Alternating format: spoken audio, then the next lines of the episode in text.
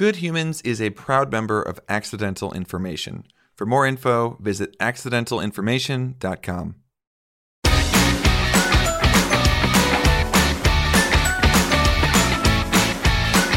Hello, people of Earth, and welcome back to Good Humans, season two of Good Humans. I'm so excited for you guys to find out what all we have in store this season. Uh, a lot of new things, a lot of exciting things, and I'm so excited to share it with you. One of the things that I want to tell you about really quickly is our new Patreon page. I'm sure you're familiar with what Patreon is.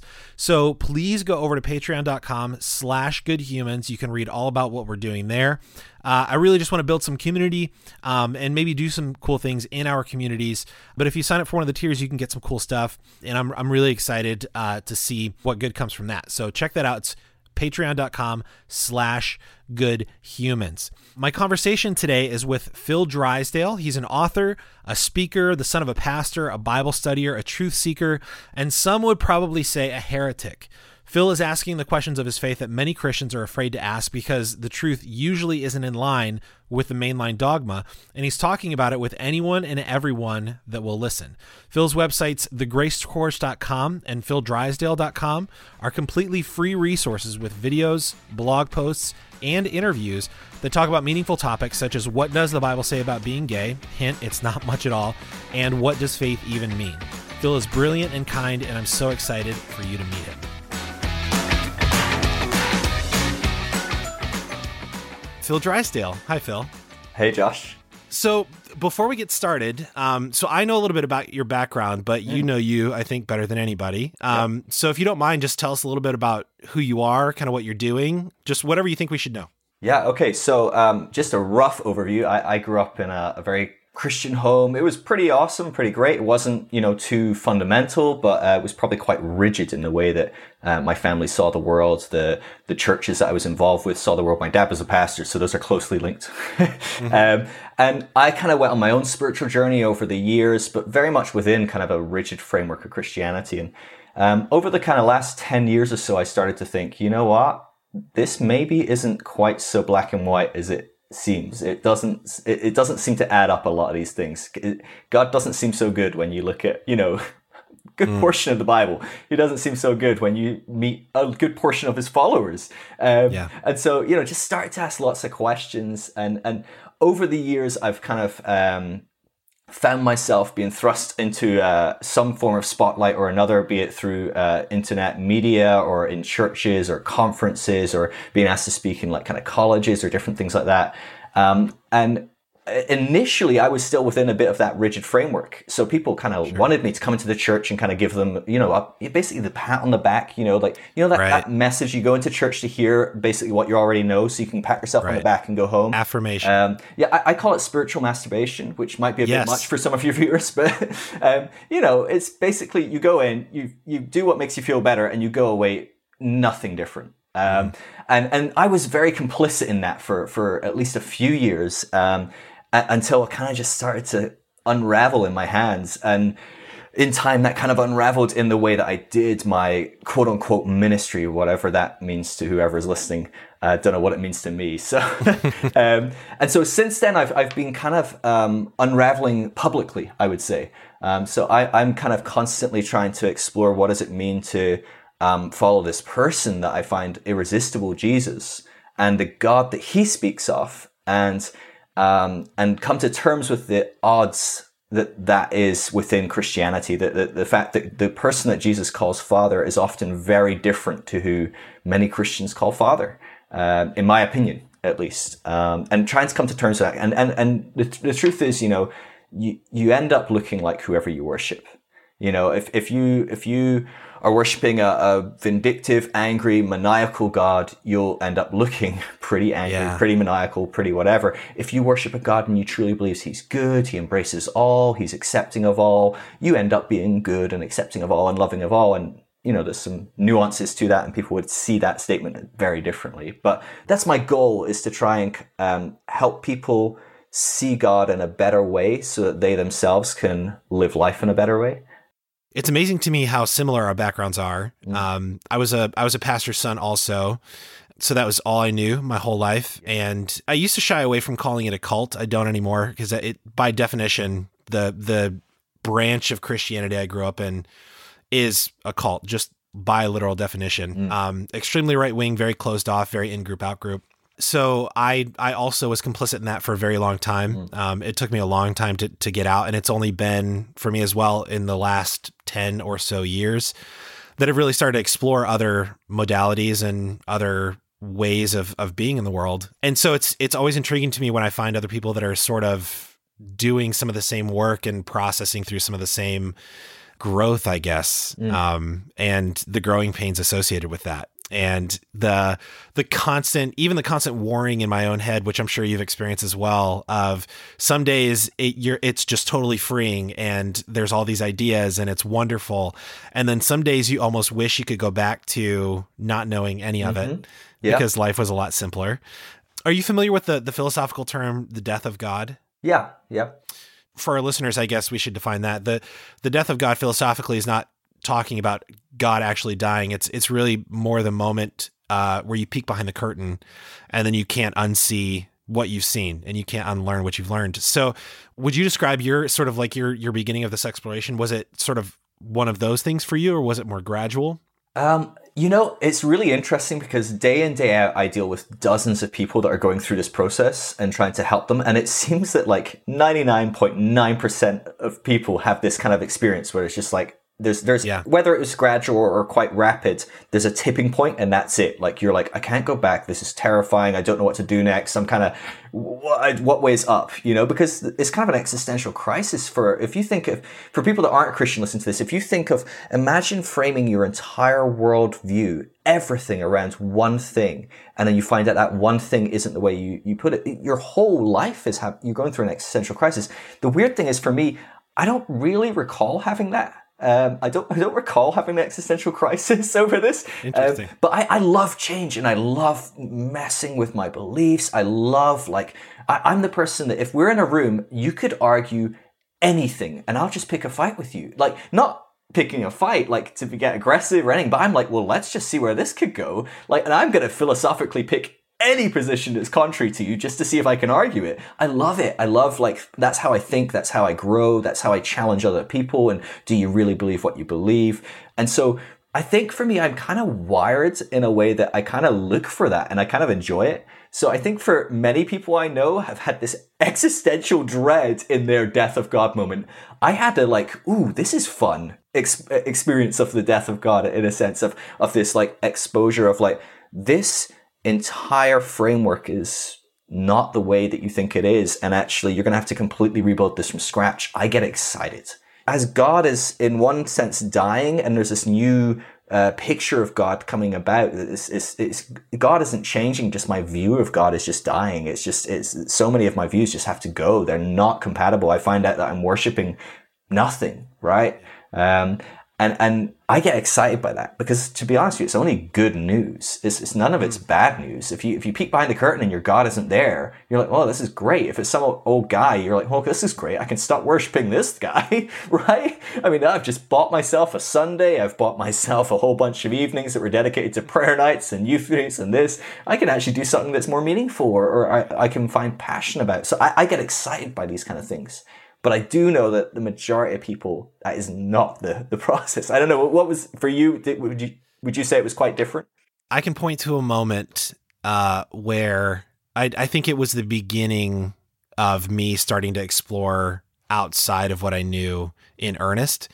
Um, and I, I, think that moment would have been my quote unquote death of God moment. I was leaving a Wednesday night service and um, I I was also working a full time job, so it was always a, a fight with every job I, I worked to, and I was working nights, so it was always a, a fight to make yeah, sure that I had Wednesday nights off for church. So like I, you know, I was consciously on purpose, you know, sort of arranging my life around this, and I had been going for a long time, and I just sort of noticed, or in the back of my mind, I knew that I was leaving angry every time I, I left church and I could never really put my finger on why. And this one specific Wednesday night, I left Uh, and I, I got in my car to drive home, and just out of nowhere, I just burst into tears. Mm. And it was it was one of those moments where it, I, it wasn't sad tears. I wasn't even really sure why I was crying. It was there was just a lot of anger and big emotions happening, and so that's just how it came out.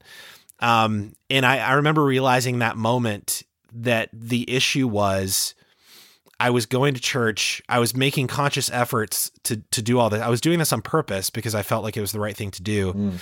And all I was being told the whole time is how awful I was. And I was never given any sort of a solution or or way back.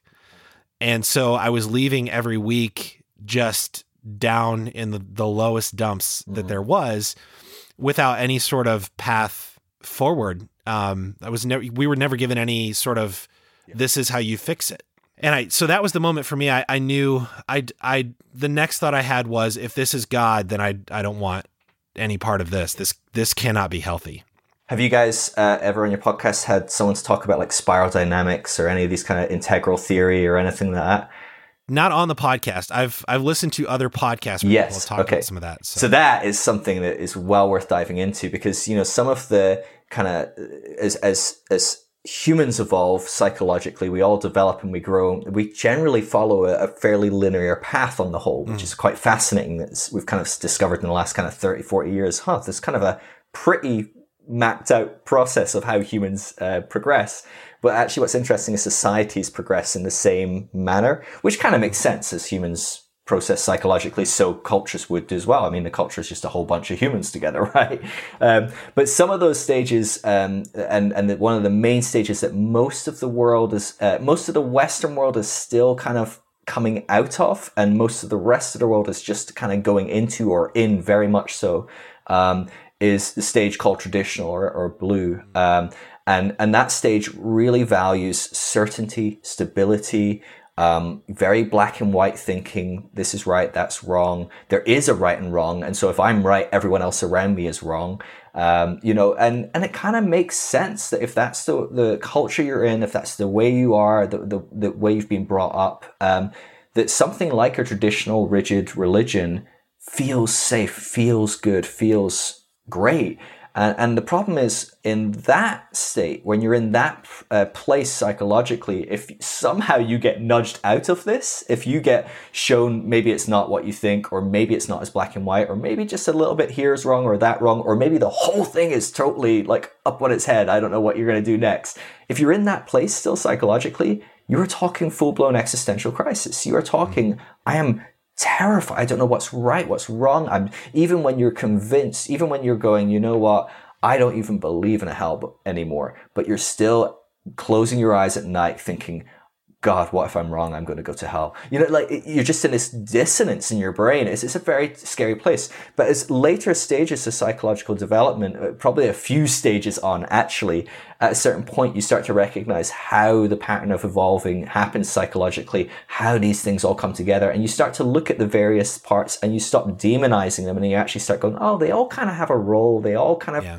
have a place to play. And, and suddenly you can play the bit of the devil's advocate because you can see, um, you know, that it's all good. It's, it's, it's kind of, in some way, shape, or form, it's all helpful in our in our process, in our growth. Right. And so, for some people, you know what, joining a cult might be a, a, beneficial step towards becoming a more enlightened, more healthy, more whole human. It might not be the best way, it might not be the best route, it might not be the best stage to stay in, but it actually might bring them through. You know, you find people that are um, you know, quite a common path for uh, violent criminals is to go through a very traditional religious system because that's one of the that's the stage before blue is, is called red, and I think it's a, mm-hmm. an apt color, which is uh, it's also culturally it would be the warlord's stage.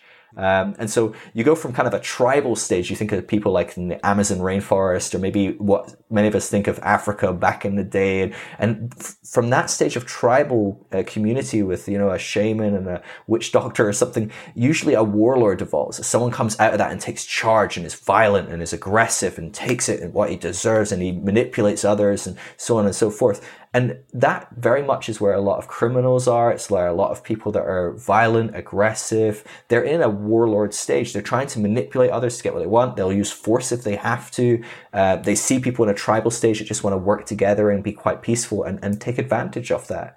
Um, and so it's quite common for them to, in the next stage, need that traditional element, that stability. It actually re- it introduces that tribal element that's quite healthy and good. This cultural stability, this this view of we, not just me. Um, you know, not just being about myself, but being about others as well. So it, there's a lot of um, good in a lot of these things that we, we look at this existential crisis i think it really is dependent on where you are and so you know sometimes if you're not in that place i wasn't really in the most rigid of places despite being uh, physically there i was in the churches but I wasn't there mentally. That's not how I think. It's not what I, I, enjoy. I, I, was I was the guy. I was in a charismatic church, um, helping lead their um, their network and doing a whole bunch of different things um, helping write their curriculum, all that stuff. And at the same time as being in this charismatic movement, I'm reading um, books by really right wing fundamental pastors. I'm reading books by the most left wing hippie, you know, like the, the worst people that, you know, a right wing Christian would ever read. And I'm reading like, you know, uh, the, you know, uh, Lao Tzu, I'm reading Taoism, I'm yeah. reading Buddhism, and, and I, I, was a bad Christian. You know, I, I didn't hmm. stick mm. in my own box anyway in relative terms, uh, I, I would say you were a bad Western Christian. Yes, that's um, probably a much better way to put it. So we talked earlier about that, like that moment where you peek behind a curtain, and depending mm. on what you see there, it's it's just always good news. It may not feel like it at the moment. If it's something that you don't want, then you can walk away. If there's nothing there, then you know there's nothing there, and then you can start searching. But I, I've been exploring this idea recently of uh, the fact that the the God that we worship is often a uber version of ourselves. Mm-hmm. So um, it's almost like a, a super ego, and so uh, and it's why we personify God, um, and it's why we attribute human emotions and and things to Him. But and it's why we call Him Him. Um, yeah. to be honest, but.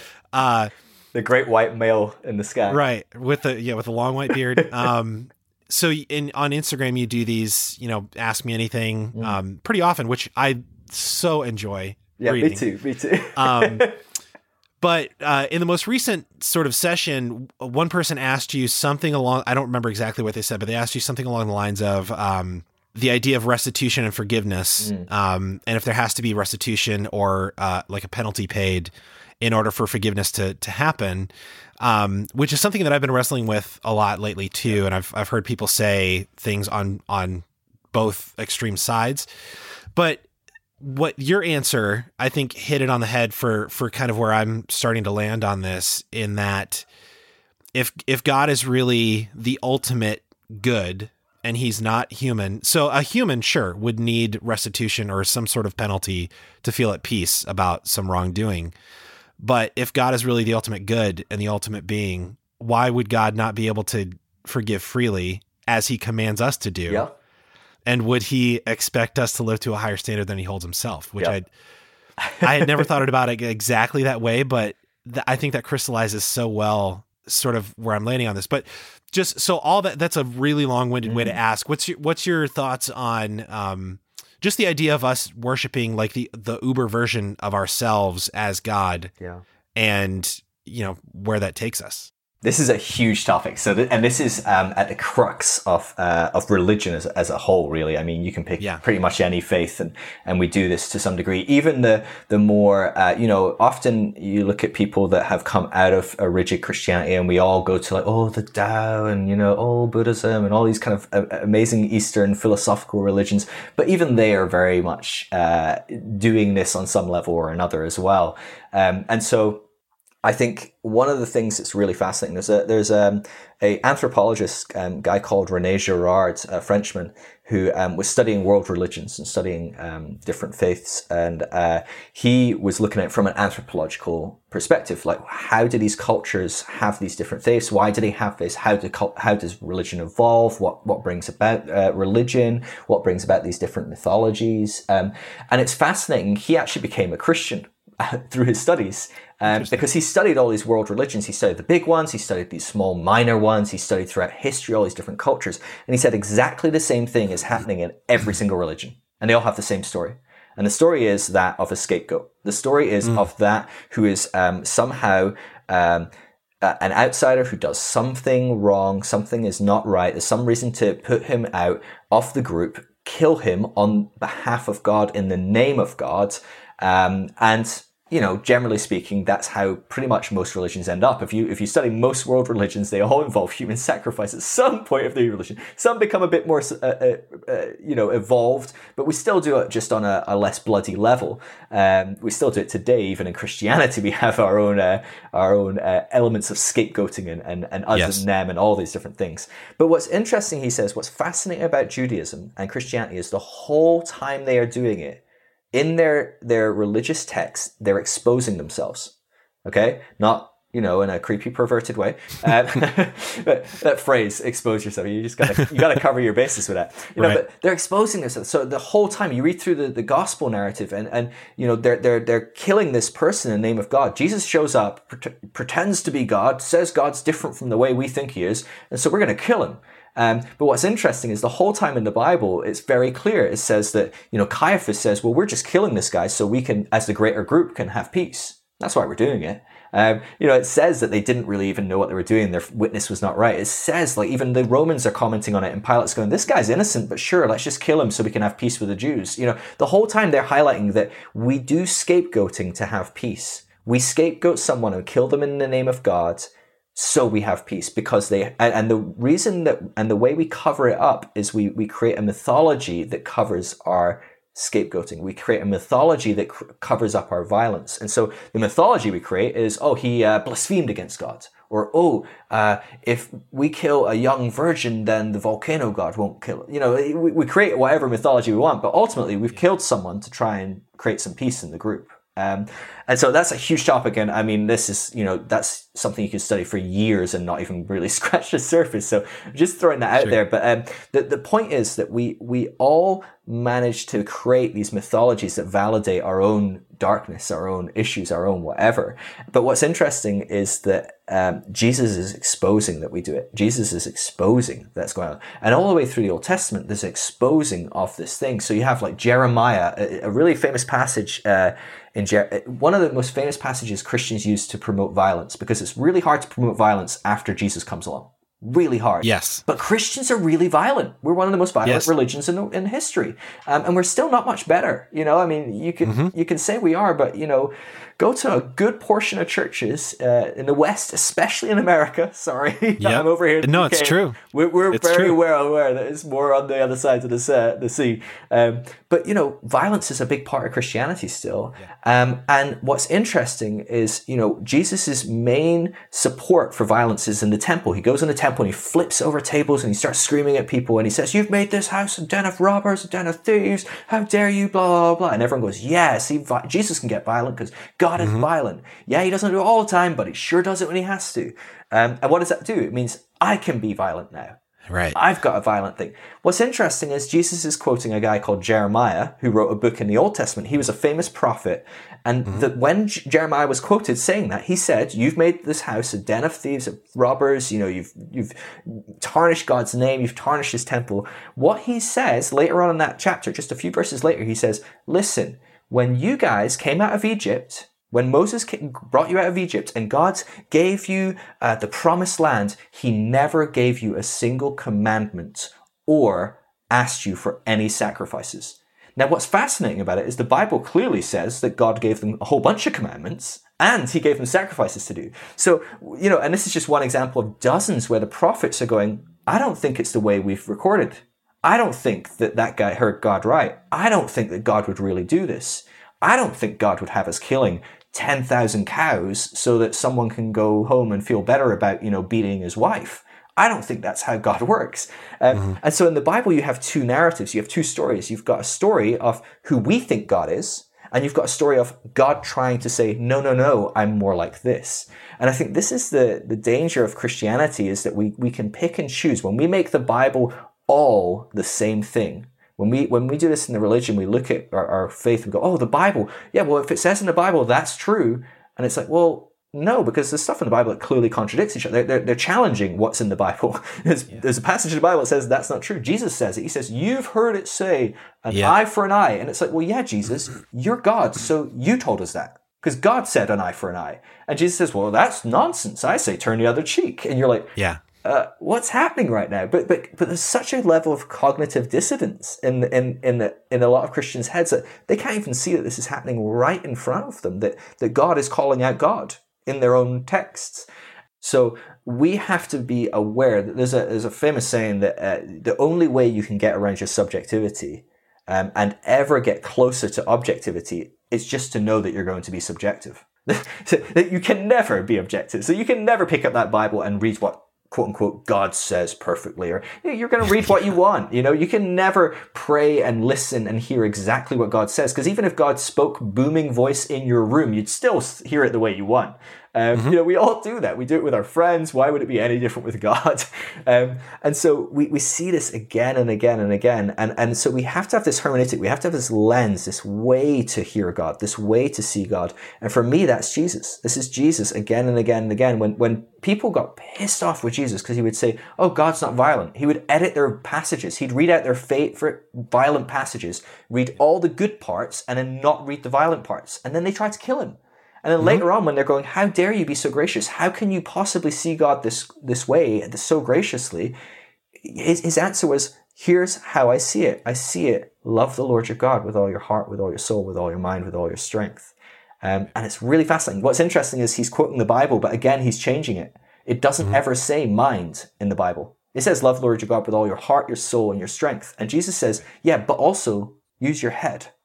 Mm-hmm. So it's fascinating when he says that he's adding, and please use your brain, which means you might think this is love, but if, use your brain. Does that actually love? Um, and that I think is something that we all can hear quite often and be challenged yep. by.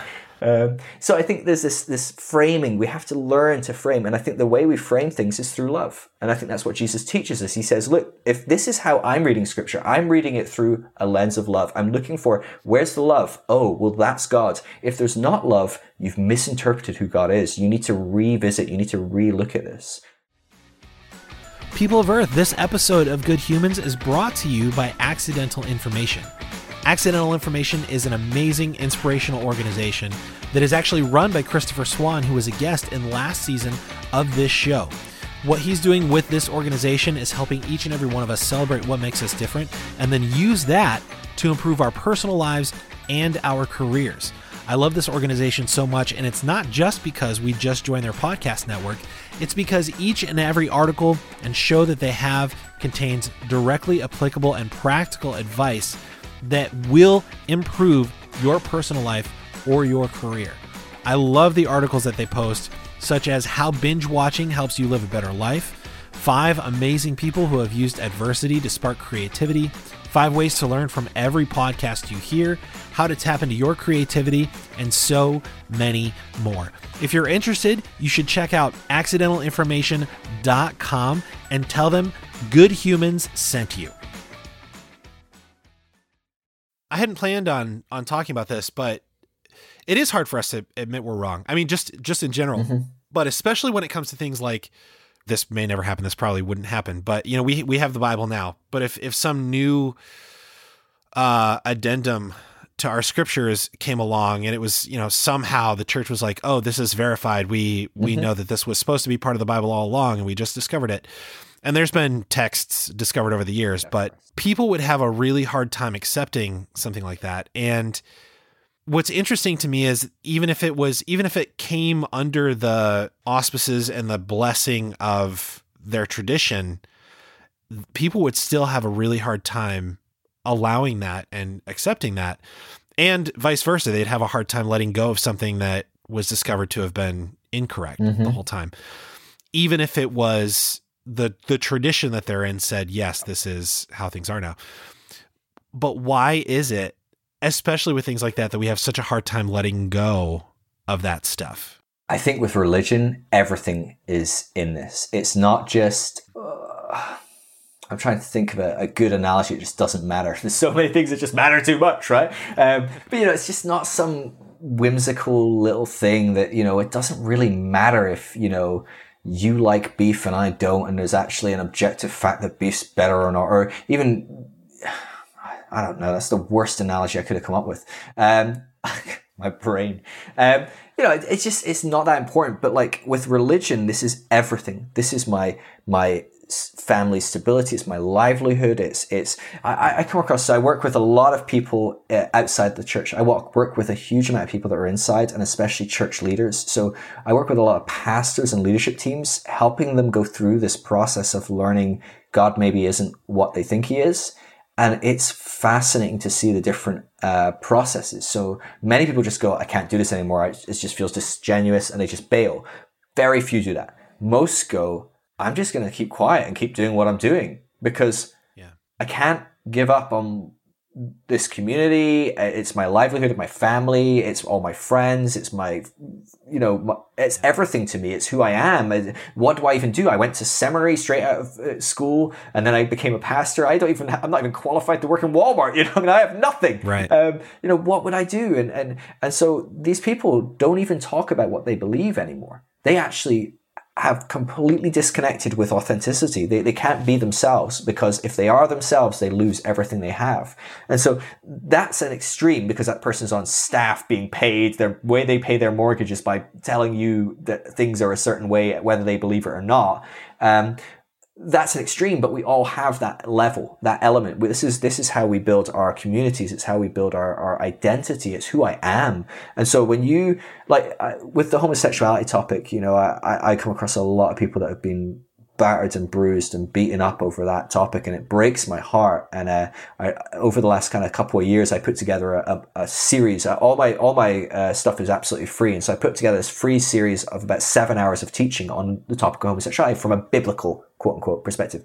What are the pros? What are the cons of each view? And how are the views constructed? And and just laid out everyone's different opinion and kind of how they draw it so that people could see there are different opinions and some of them have good points, some of them bad. Some in certain passages are pretty hard to explain, some are much easier. And when you look at the history, the Romans, the Jews, the whatever, you know.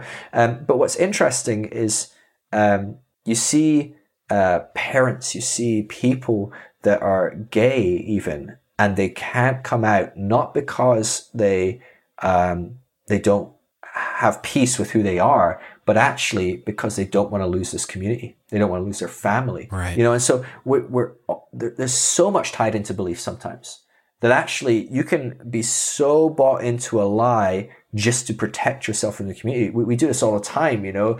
Um, there's something so powerful in the human psyche that will just believe a lie if it makes me feel safe, if it makes me feel comfortable, if it, you know, the, the thing is, right, and this is one of the problems with um, helping convince people different truths and beliefs, is that the human brain has no investment in you believing the truth. You believing the truth is not important right. to the human brain. So psychologically, um, the way your brain is wired, neurologically, the way your brain is wired is not to teach you truth, it's to keep you safe. And so anything that attacks your safety your brain will quickly just go, nope, didn't hear that. Um, or, nope, I can discredit that. Look at this fact. Look at this over here. Oh, a B. You know, it's like just distraction technique. Um, and we see this all the time in all sorts of different topics, right? So you can talk politics, you can talk religion, you can talk anything, and people do this mm. because they need to feel safe. But one of the key parts of safe, this, this is going back to your anthropological element of why we have morality and all this different stuff. Safety is my group being with me, for me. If I get kicked out of this group, I'm going to starve in the wild. Now that doesn't happen so much now.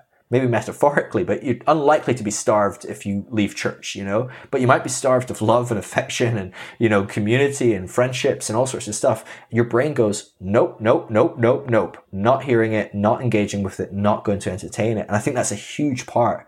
Um, but we, we all do it to some degree or another. Um, sure. Anyone that thinks they don't is just really good at doing it. they just haven't they haven't recognized this yet. You know, they're totally. That's it. it. Yeah. Since the podcast is called Good Humans, mm. um, what is goodness? What does that look mm. like? How how would you define it? Love.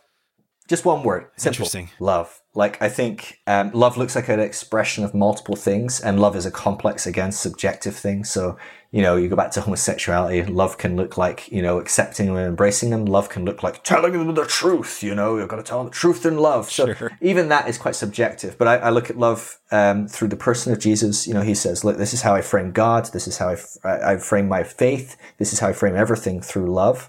Um, and so I follow his way. That's my path that I'm choosing. Um, I'm actually making an active choice to choose it now as well. I'm not just kind of like bumbling along, but I'm like, no, I, am going to follow this path of love. And, and again, I, I, use kind of like the biblical definition, the Corinthians, you know, love is patient, love is kind, it doesn't demand its own way, you know, all these kind of elements. Um, and I think, is that something I can live my life by? Is that something at least I can try and emulate? Um, and I think it is. It's out there. It's, it's everywhere. Um, you know, it's, it's the, uh, um, was it Mr. Rogers who says that, you know, whenever anything goes bad, look for the helpers, you know, and you think of right. something like 9-11, you know, it's, well, it's like, you know, a handful of people, maybe 100, 200, 1,000 people behind that.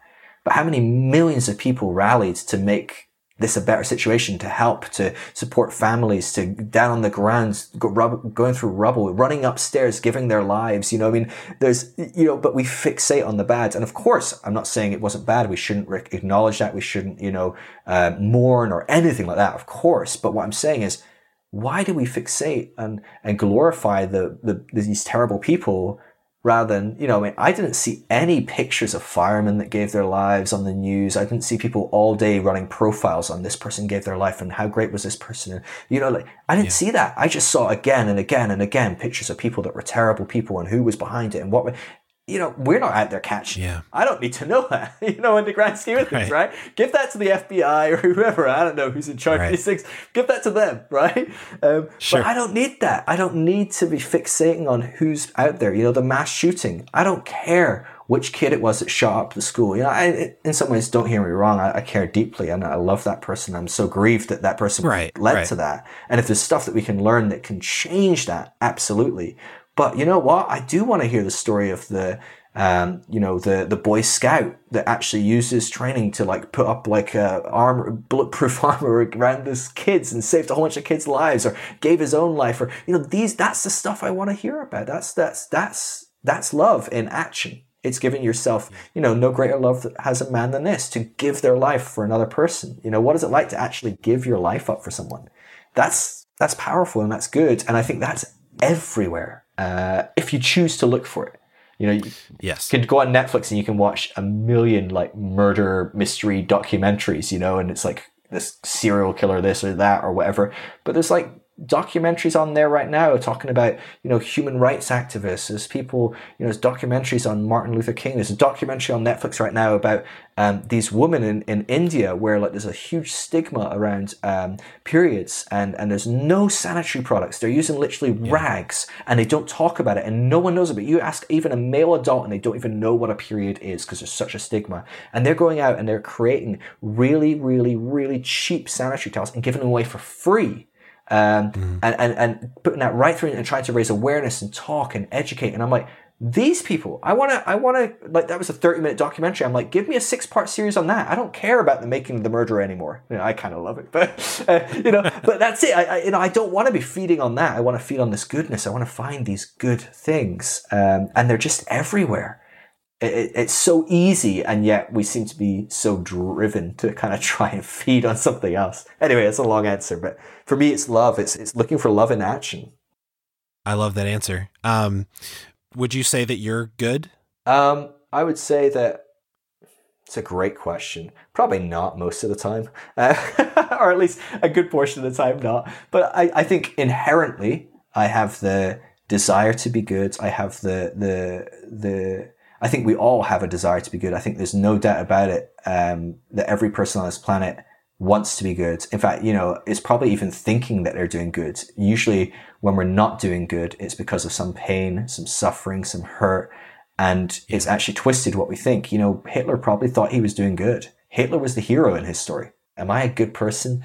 I think I want to be. I inherently want to be a good person. I probably am wired to think I am, I'm just a lot more self aware than I used to be, knowing that I probably am not. I probably have my twisted morality, my subjective views, my whatever else, my hurts, my pains that does twist that. But does that make me bad? So I think even that question, if I'm not a good person at times, does that make me a bad person? It's, it's still very, to me, it's still eating from this tree of good and evil. Are we fixated on what's right and what's wrong rather than going, am I a person that's just trying to love? Am I being, am I following the way of love? So for me, that's, that's, for me, I know at least I'm trying to do that. And you can ask my wife how well I'm at, good at it, right? Because the answer is not great either, but at least I'm trying. Um, so yeah. Oh, I, I love that answer. There's so much there too. Um, for the record, I, I would say I think that you're a good human. Um, that's what, that's why I had you on the podcast. that would be if you thought the exact. this is season three, guys. I'm actually getting a whole bunch of bad people on the podcast. this is how not to be. Um, yeah, no, thank you.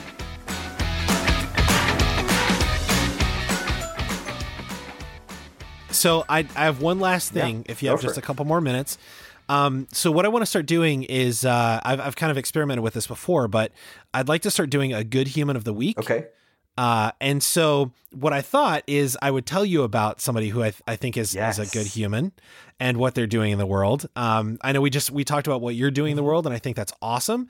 And so, uh, this is something that's near and dear to my heart. So I, I figured for the first episode of season three, um, we'd, we'd come back to something I, I know I've talked about before on the podcast, but are you familiar with charity water? Yes. Amazing. Okay. Okay, so Scott Harrison, um, for anybody that's not familiar, he actually just wrote a book too, which uh, is on my list. I still haven't purchased it, and I don't know why.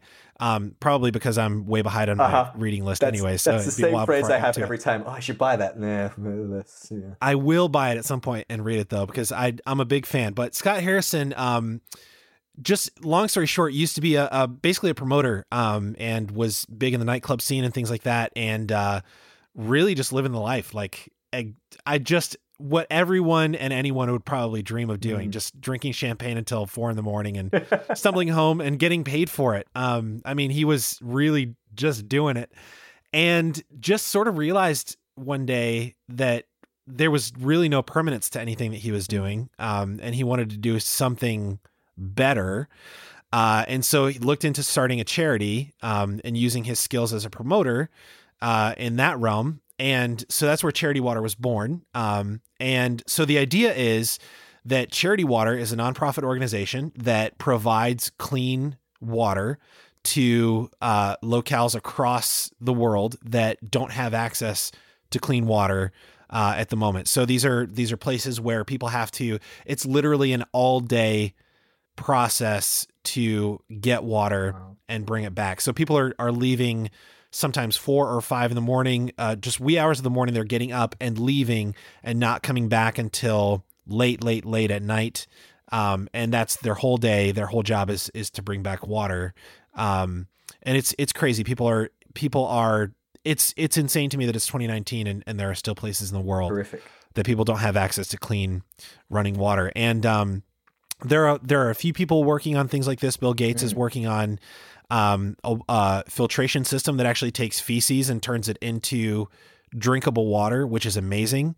Um, and the idea is that if they can turn feces into drinkable water, they could turn all kinds of waste into drinkable water. Um, so that's amazing. But Charity Water, what they do is they they go into one of these villages or one of these areas, and they it's they call it a water project, and so they dig a well or um, run an aqueduct from somewhere where there is water um, and any way they can do it, they provide access to clean, fresh running water. And it's amazing. Um, my favorite thing about the organization, though, um, and this is where Scott's uh, expertise comes in, is he was able to set up an organization that runs 100% on outside funding. Mm-hmm. So, donors, they rely on donors for all of their overhead, their salaries, all of that is paid through outside funding and donors. So, every contribution to the organization 100% of it goes to these water projects. And I think that's amazing. That's amazing. Eh? Yeah. So if listeners, if you're not familiar with Charity Water, if you're not familiar with Scott, Scott Harrison, just Google either one. It's charitywater.org if you want to look up the website. But um, this is a, a, charity that I, I learned about. Um, I think I learned about it through Andy Stanley. Okay. Um, at one point, I think Andy Stanley had uh, Andy Stanley's a pastor in um, Atlanta or just outside Atlanta. Um, and he had, I think he had Scott Harrison on his podcast at one point, and that's when I first learned about him. But um, anyway, doing amazing work. So so look up Scott Harrison, look up charitywater.org, um, pick up Scott's book yeah. and read it. Tell me if it's good. Um, but yeah, so that's that's our good human of the week, our our charity of the week, I guess. Yeah. Um, just wanted to highlight that. But that's awesome. Um, I love it. The way to do that, I mean, just run charity. One hundred percent, everything gets right through to the thing. How many so times cool. have you come across a charity and gone, oh yeah, but uh, like, uh, are they all just like giving us the CEOs and bonuses, or are they doing this or doing that? So like next time, right, if you're listening to this, next time you see a charity on TV, give your money to this, and you go, oh, yeah, but I don't know how they'll use it. Instead, pick up your phone or go, go to the website Charity Water, give that money immediately to Charity Water because you know yep. 100% this is going to feeding uh, you know giving kids water helping you know families mm-hmm. have something to drink something to clean in like i mean it's you know one of the biggest causes of death on this planet right now is diarrhea People getting diarrhea and being dehydrated because they don't have enough clean water to replenish themselves and they just die of diarrhea. Can you imagine like dying from diarrhea? But that is yeah, still a thing today. And it's like that is something that we could easily, easily. It's not like we're trying to cure AIDS or cancer here. We're we're we're yeah. trying to cure helping people drink some water. Thank you so much, Phil, for for making time for this. Thank you um, for having me on. I, I, honestly, I'm very very privileged man, it, this was such a good conversation. Um, one of my favorites for sure. I'd love to stay in touch and mm, and yeah, you know talk every now and then. Maybe even have you back um, at some point because we talked about a lot today, we and did. there is so much more even um, that we didn't even touch. So, yeah.